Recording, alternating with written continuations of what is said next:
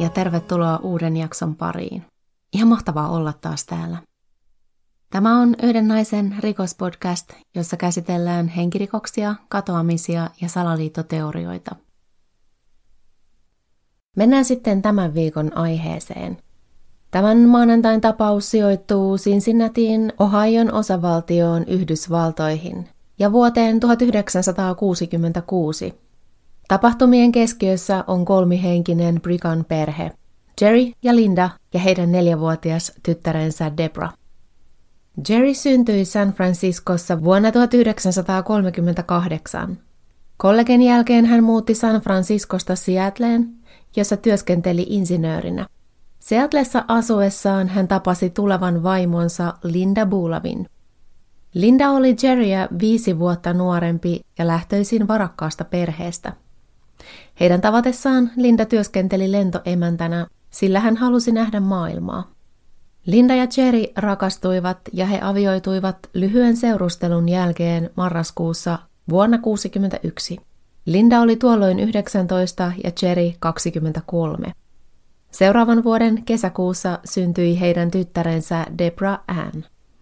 Pian tyttären syntymän jälkeen perhe muutti Jerryn töiden takia Cincinnatin kaupunkiin Woodhaven-niminen osa Bridgetownin kaupungin osaa, jossa he asuivat, oli rauhallinen nukkuma lähiö.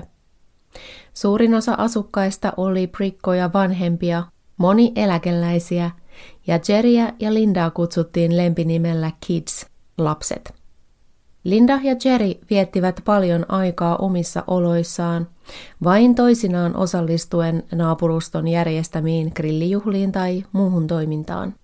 Ehkä se johtui siitä, että alueella ei juuri asunut heidän ikäisiään, tai ehkä he vain viihtyivät paremmin keskenään, kuka tietää. Joka tapauksessa kukaan alueen ihmisistä ei tuntenut perhettä kovin hyvin. Alue tunnettiin tuolloin hyvin turvallisena. Talojen ovia ei usein lukittu edes yöaikaan, eikä lähin poliisipiiri päivystänyt öisin. Jerry teki paljon töitä, hän tavoitteli nimittäin uutta ylennystä. Niinpä hän teki töitä usein myös viikonloppuisin. Linda teki myös toisinaan töitä, vaikka varsinaisesti oli vielä kotiäitinä. Hän oli esimerkiksi toisinaan tehnyt paikallisen eläinlääkärin vastaanottoapulaisen tuurauksia – Tiistaina 27. syyskuuta vuonna 1966 Jerin ja Lindan naapuri Richard Meyer soitti Jerin työpaikalle. Lindan ja Jerin kaksi koiraa olivat haukkuneet koko päivän, eikä Richard tai kukaan muu lähinaapurustosta ollut nähnyt ketään perheestä sitten sunnuntain. Sunnuntai-iltana noin yhdeksän aikaan Jerry oli nähty viemässä roskia mutta sen jälkeen talolla ei oltu nähty liikettä eikä tiistain lehteä oltu noudettu. Pieni Debra oli lähes joka päivä ulkona leikkimässä, mutta nyt häntä tai Lindaa ei oltu nähty ulkona kertaakaan. Jerry ei kuitenkaan ollut työpaikallaan, ei ollut ollut kahteen päivään, mikä ei lainkaan vähentänyt Richardin huolta. Samana päivänä myös eräs toinen naapuri nimeltä Dick Johnson oli yrittänyt soittaa perheen kotipuhelimeen useita kertoja. Naapureita ei varsinaisesti voi naapurikyttäyksestä syyttää, vaan taukoamatta haukkuvat koirat olivat herättäneet heidän huomionsa. Kun koirat herättivät heidän huomionsa, alkoivat he pohtimaan, ettei tosiaan perhettäkään oltu nähty. Lopulta kymmenen aikaan illalla Richard ja Dick päättivät käydä perheen talossa katsomassa, oliko perheellä jokin hätä. Kun koputukseen ei kukaan vastannut, he avasivat oven. Ovi ei ollut lukittu, mutta se ei yllättänyt naapureita. Kuten mainittu, naapurustossa jätettiin ovet usein lukitsematta. Richard Meyer on sanonut, että heti oven avattuaan hän oli tiennyt, että talossa olisi kuollut tai kuolleita henkilöitä. Toisen maailmansodan veteraanina hän sanoi haistaneensa saman kuoleman hajun useita kertoja. Miehet eivät menneet talon sisään, vaan he soittivat poliisille. Talosta poliisit löysivät Lindan ja Jerin kuolleina heidän makuuhuoneistaan. Molempia oli puukotettu lukuisia kertoja ja Linda oli aseteltuna makaamaan miehensä päälle. Nelivuotias Debra löydettiin omasta huoneestaan, sängystään, myös puukotettuna kuoliaaksi. Perheen koirat olivat teljettyinä kellariin, mutta kunnossa. Tutkinnan perusteella tultiin olettamukseen, että perhe oli todennäköisesti kuollut sunnuntai-illan tai yön aikana, eli 25. syyskuuta. Tämä aikaikkuna muodostettiin heidän vatsan sisältöjensä ja Jerin sunnuntai-illan näköhavainnon perusteella. Lisäksi Jeria oli tavoiteltu maanantai-aamuna kello 6.30 ja tuohon puheluun ei enää vastattu. Perheen liikkeistä sunnuntailta 25. päivä syyskuuta tiedettiin sen verran, että aamupäivällä koko perhe oli osallistunut katolisen kirkon messuun aamu kymmeneltä, jonka jälkeen Jerry oli mennyt töihin toimistolleen muutamaksi tunniksi ja käynyt kotimatkalla lyhyesti vielä ruokakaupassa. Illalla hänet oli nähty viemässä roskia. Maanantaina roska-auto tyhjentäisi roska-astiat joten viimeisetkin roskat oli hyvä viedä vielä illalla. Hänen naapurinsa Joan Jansen oli ulkoiluttamassa koiraansa ja vaihtoi Jerin kanssa muutaman sanan sateisesta säästä. Tämän jälkeen perheestä ei ole havaintoja. Heidät kaikki oli tosiaan puukotettu useilla iskuilla. Jerin ja Lindan ranteista löydetyistä jäljistä päätellen he olivat myös olleet sidottuina – Cherillä oli ollut suussaan sukkapari ja pieni pala teippiä löytyi hänen suunsa ympäriltä. Joidenkin lähteiden mukaan teippi olisi tutkinnassa todettu terveydenhuollossa käytettäväksi ihoteipiksi. Ranteista löytyi siis tosiaan enää jäljet, köydet ja mahdollisesti suun ympärillä ollut teippi oli irroitettu heistä, pois lukien tuo pieni kasvoista löytynyt teipin pala ja viety pois rikospaikalta. Monta kertaa kun tästä tapauksesta puhutaan, mainitaan, että Lindaa kohtaan olisi myös tehty seksuaalista väkivaltaa, mutta löydökset olivat itse asiassa vain, että hän oli ollut sukupuoliyhteydessä lähiaikoina, mutta ei voida tietää, oliko kyse raiskauksesta vai hänen ja Jerin välisestä jutusta. Tuo Jerin ja Lindan ruumiiden asettelu oli mielenkiintoinen. FBIn mukaan on harvinaista, että ruumiit asetellaan jollain tietyllä tavalla murhan jälkeen, ja että se useimmiten kertoisi jostain, olisi viesti tai jonkinnäköinen allekirjoitus tekijältä. Puukotusjälkien perusteella pääteltiin, että tekijä olisi vasenkätinen. Surma-aseena toiminut veitsi oli mahdollisesti perheen oma veitsi, mutta sitä ei murhapaikalta löydetty. Maanantain sanomalehti oli poissa, vaikka oletettiin perheen kuolleen jo sunnuntain puolella. Poliisi esitti teorian, että murhaaja olisi poistunut talosta vasta lehden tultua ja ehkä käyttänyt sitä murhaaseen paketoimiseen. Jopa niin, että olisi mahdollisesti hävittänyt lehden sisään käärityn veitsen roska-astiaan, joka tyhjennettiin maanantai-aamupäivän aikana. Rikospaikkaa oli myös siivottu jonkun verran. Lindan ja Jenin talolta löydettiin jonkinnäköisiä sormenjälkiä, jotka eivät kuuluneet Lindalle, Jerille tai Debralle.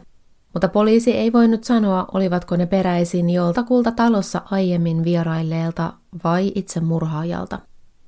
Lindan kädestä löydettiin hiuksia, joista pystyttiin DNA-testillä päättelemään se, että tekijä oli valkoihoinen.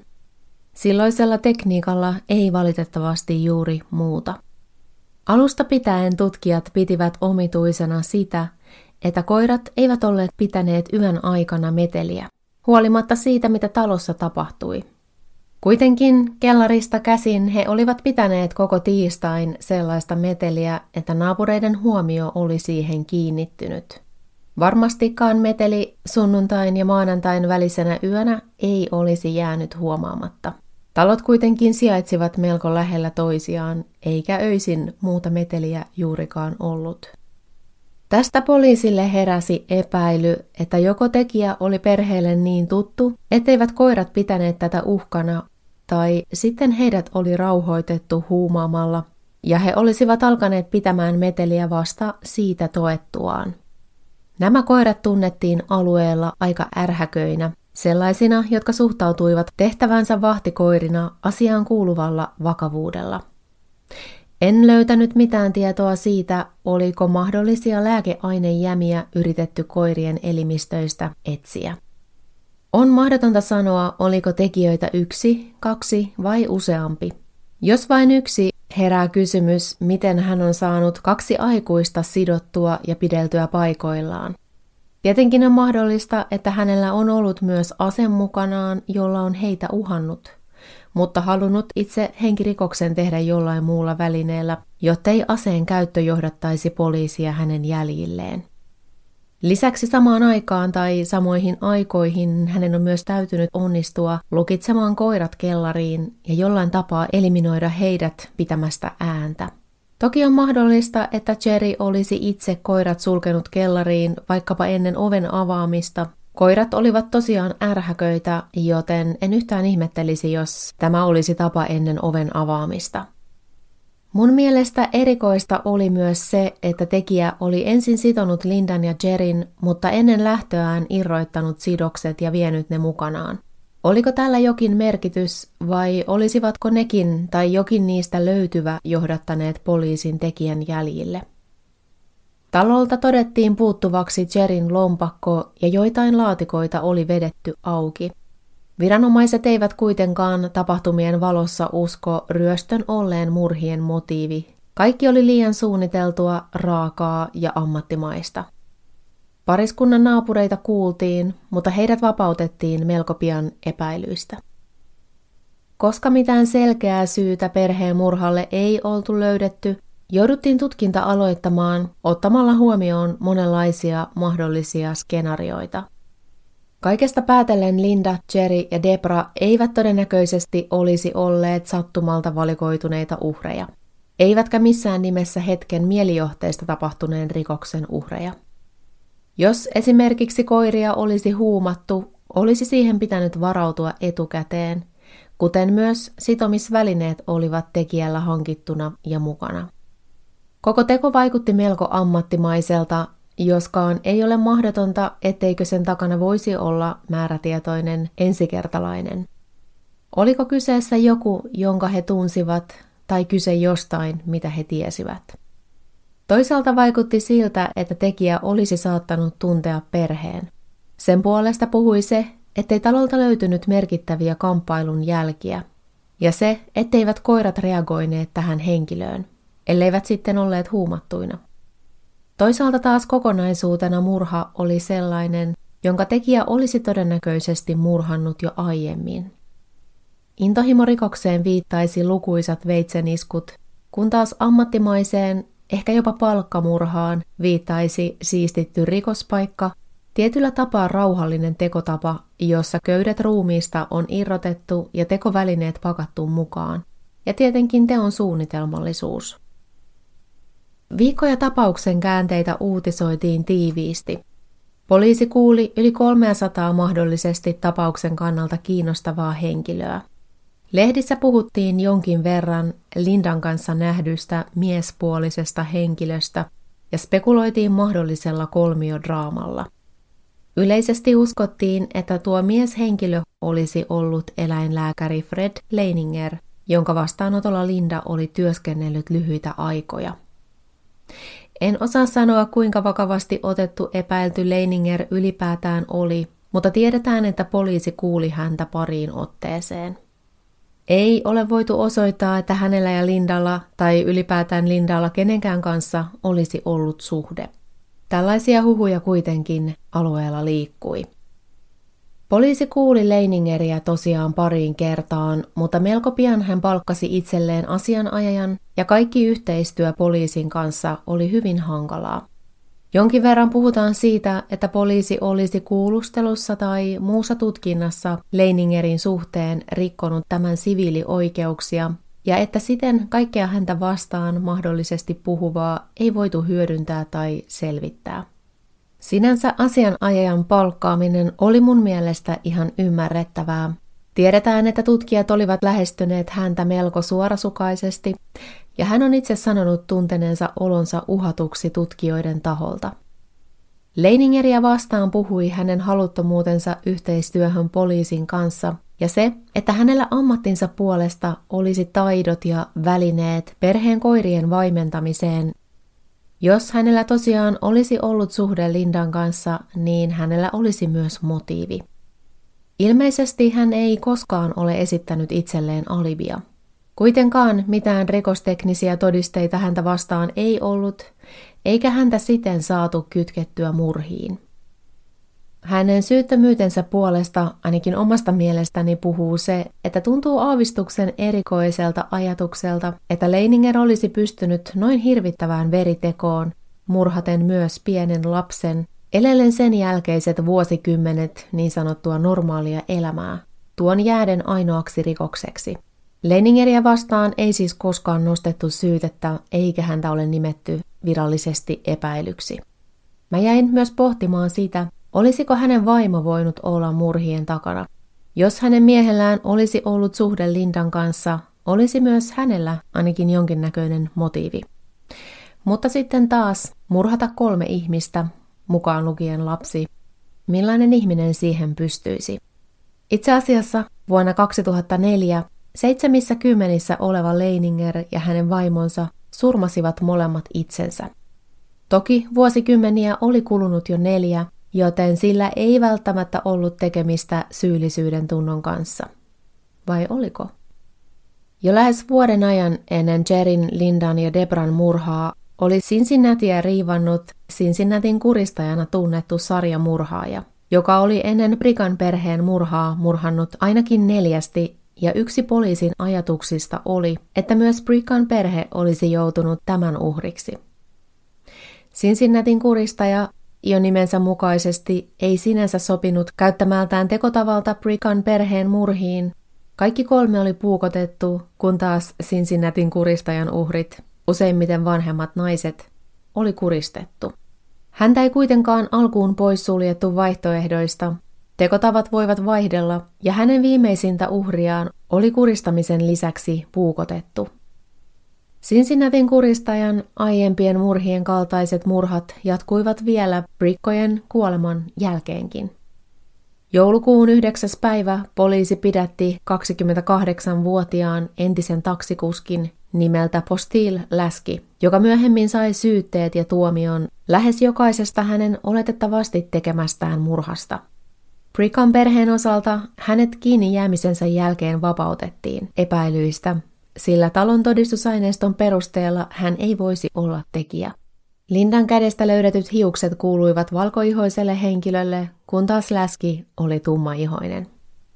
Postiin läski tuomittiin kuolemaan, mutta tuomio muutettiin elinkautiseksi tuomioksi. Vastaavanlaiset kuristusmurhat päättyivät hänen pidätykseensä, mutta Brikan perheen murhien takana hän ei siis ollut. Yksi Lindan ja Jerin naapureista oli jossain määrin tekemisissä Lindan kanssa. Heidän suht samanikäiset lapsensa leikkivät usein yhdessä. Hänen mukaansa Linda olisi ennen kuolemaansa ollut pelokas ja, ja jotenkin huolissaan. Nimenomaan niin, että hänen käytöksensä olisi muuttunut aiemmasta. Sinänsä Lindan pelolle saattoi olla aihettakin – Henkirikokset olivat koskettaneet melko läheltä häntä aikoina ennen kuolemaansa. Kesäkuussa 1966, eli muutama kuukausi ennen Lindan, Jerin ja Debran murhaa, oli kaksi naista kuristettu kuoliaaksi Seattlessa. Kämpiksinä asuvien Lonnie Trumbullin ja Lisa Wiggin kotiin oli yöllä heidän nukkuessaan tunkeuduttu ja heidän kimppuunsa hyökätty. Loni oli hakattu ja kuristettu kuoliaaksi. Lisa selvisi hyökkäyksestä hengissä, mutta hän oli viikkoja koomassa. Molemmat naiset tunsivat myös Linda Brigan. He olivat United Airlinesin palveluksessa lentoemäntinä ja olivat useiden lähteiden mukaan työskennelleet yhtiössä samaan aikaan Lindan kanssa. Joidenkin lähteiden mukaan Linda ja naiset olisivat myös lyhyen aikaa asuneet yhdessä. Yleisesti epäillään, että tekijä Lonin ja Lisan tapauksessa olisi ollut sarjamurhaaja Ted Bundy. Nyt tutkittava Lindan ja tämän perheen murha ei kuitenkaan sopinut Pandin tekotapaan, eikä ruumiiden asettelukaan. Lisäksi hänen ei uskota olleen Cincinnatissa tuolloin. Oliko siis yhteen sattumaa, että Linda mitä todennäköisimmin tunsi nuo uhrit? Erityisen hämmentävää on se, ettei tämä ollut ainoa henkirikos Lindan tuttava piirissä. Syyskuun 18. päivä samana vuonna vain päiviä ennen Brigham perheen murhaa, oli Lindan entinen koulukaveri Valerie Percy, senaattori Charles Percyn tytär, puukotettu kuoliaaksi. Tekijä, tuntemattomaksi jäänyt mies, oli tunkeutunut Valeryin kotitaloon Illinoisissa, jossa Valerie asui vanhempiensa kanssa, ja surmannut tämän. Valeryin äitipuoli oli nähnyt miehen hahmon poistuvan Valeryin huoneesta ja talosta. Hänen murhaajan henkilöllisyyttä ei koskaan ole saatu selvitettyä. Hänen murhaaja oli tunkeutunut taloon sisään sen pohjakerroksesta ja määrätietoisen oloisesti kulkenut suoraan Valeryin huoneeseen. Hän oli myös ainoa uhri, vaikka myös muu perhe oli samaan aikaan talossa, joten vaikuttaa siltä, että hän oli mahdollisesti tarkoituksella valittu uhri. Tosin ei voida tietää, oliko hän sitä jostain häneen liittyvästä syystä vai kenties viestinä vaikutusvaltaiselle isälleen jostain hänen kenties poliittiseen uraansa liittyvästä asiasta. Lindan ja Jerin naapuri Richard Meyer, eli tuo samainen mies, joka myös löysi perheen kuolleena, kertoi keskustelusta päiviä ennen murhia. Hän kertoi Lindan olleen poissa tolaltaan ja kertoneen Richardille ystävänsä joutuneen murhatuksi – on luonnollista, että ystävän murha koskettaa, mutta on todella erikoista, että vain muutaman päivän kuluttua myös Linda oli murhattu. Joka tapauksessa kolmen ystävän murhat epäilemättä saattoivat selittää Lindan kasvavan huolen ja pelon. Liittyi siihen perusteltua syytä olla huolissaan omasta turvallisuudestaan tai ei. Brickan perheen murha oli valtava trauma koko alueelle – Kerrotaan, että tapausta seuraavina viikkoina taloihin asennettiin parempia lukkoja, isoja vahtikoiria ja jopa aseita hankittiin. Asukkaat tekivät vetoomuksia katuvalojen asennuksesta ja alueelle palkattiin yöpartioita. Ylipäätään iso psykologinen arpi turvallisuuden tunteen menetyksestä muodostui koko Woodhavenin asuinalueelle. On aika hämmentävää, ettei murhalle tunnu löytyvän mitään ilmeistä selitystä. Mulle tulee sen osalta mieleen vähän tekemäni jakso Shirley ja Russell Dermondista, joiden kuolemalle ei myöskään tuntunut löytyvän mitään selitystä. Lindan mahdollisesta suhteesta kyllä huhuttiin, mutta perhe vietti paljon aikaa omissa oloissaan, eikä heitä juurikaan tunnettu alueella, joten on mahdotonta sanoa, millaisia huhuja nuo ovat olleet, ja ovatko ne syntyneet itse asiassa vasta murhien jälkeen? Mitä heille siis tapahtui? Oliko kyse jostain intohimorikoksesta, kolmiodraamasta, johon liittyisi kenties eläinlääkäri Fred Leininger tai joku muu mahdollinen kolmas osapuoli joko Lindan tai Jerin puolelta? Musta oli aika erikoista, että kaikessa uutisoinnissa Tunnutaan puhuvan siitä, että Linda olisi tapauksen motiivin keskiössä, mutta murhan motiivi voisi hyvin liittyä myös Jerryin, joko työn tai henkilökohtaisen elämän puolelta. Oliko vain sattumaa, että Lindan tuttava piirissä, vaikkakaan ei nyt ihan lähipiirissä, oli samana vuonna tapahtunut kaksi murhaa ja yksi murhan yritys. Tämä tapaus on mun mielestä ihan mieletön mysteeri. Miksi ihmeessä heidät, myös pieni Debra piti murhata. Olisiko hän kenties osannut nimetä tekijän ja siksi myös hänet piti vaientaa? Vaikea keksiä syytä tälle murhalle. Insinööri, lentoemäntä ja lapsi. Mitä sellaista he tiesivät tai heidän elämässään oli, että he joutuivat tämän brutaalin rikoksen uhriksi? Mitä sillä haluttiin peittää tai kostaa? Sattumalta tapahtuneeseen hyökkäykseen tai epäonnistuneeseen ryöstöyritykseen on vaikeaa uskoa. Mä jäin myös miettimään sitä ruumiiden asettelua. Miksi Jerry ja Linda oli aseteltu päällekkäin? Mitä se tarkoitti tai mitä sillä haluttiin sanoa? Mulle itselleni siitä syntyi heti tietty mielikuva. Mulle tuli mieleen, että kuka ikinä nuo ruumiit siten olisi asetellut tai käskenyt asetella, Haluaisin viestittää Lindan ja Jerin olevan aviopari, vain heidän kuuluvan olla yhdessä ja vain toistensa kanssa. Ja jotenkin siitä tulee sellainen ajatus mieleen, että murhan takana olisi joku loukattu osapuoli. On vähän vaikea selittää, mitä mä tällä tarkoitan, ja tämähän on tietenkin vain mun oma mielikuvani. Mutta mitä tuo asettelu sun mielestä voisi tarkoittaa? Yhtä kaikki Lindan, Jerin ja Debran murhia ei ole saatu selvitettyä, eikä sellaista ihan ilmeistä syyllistäkään ole. Siis sellaista, jonka tavallaan kaikki tietävät tehneen kyseisen rikoksen, mutta jota ei todisteiden puuttuessa ole saatu oikeuden eteen. Linda oli kuollessaan 23-vuotias, Jerry 28-vuotias ja Debra vain 4-vuotias. Murhasta on nyt kulunut 54 vuotta. Nykyteknologia ja DNA-testaus voisivat tarjota uusia mahdollisuuksia jutun selvittämisessä, mutta ainakaan toistaiseksi nekään eivät ole tarjonneet ratkaisua. Ei tosin voida tarkkaan tietää, johtuuko se siitä, etteivät saadut todistusaineistot ole sopineet kehenkään, vai siitä, etteivät näytteet ole kestäneet aikaa ja ovat jo käyttökelvottomia. Virallisesti tapaus on yhä avoinna, mutta tuskinpa tapausta koskaan saadaan ratkaistua. Tässä oli tämän maanantain tapaus.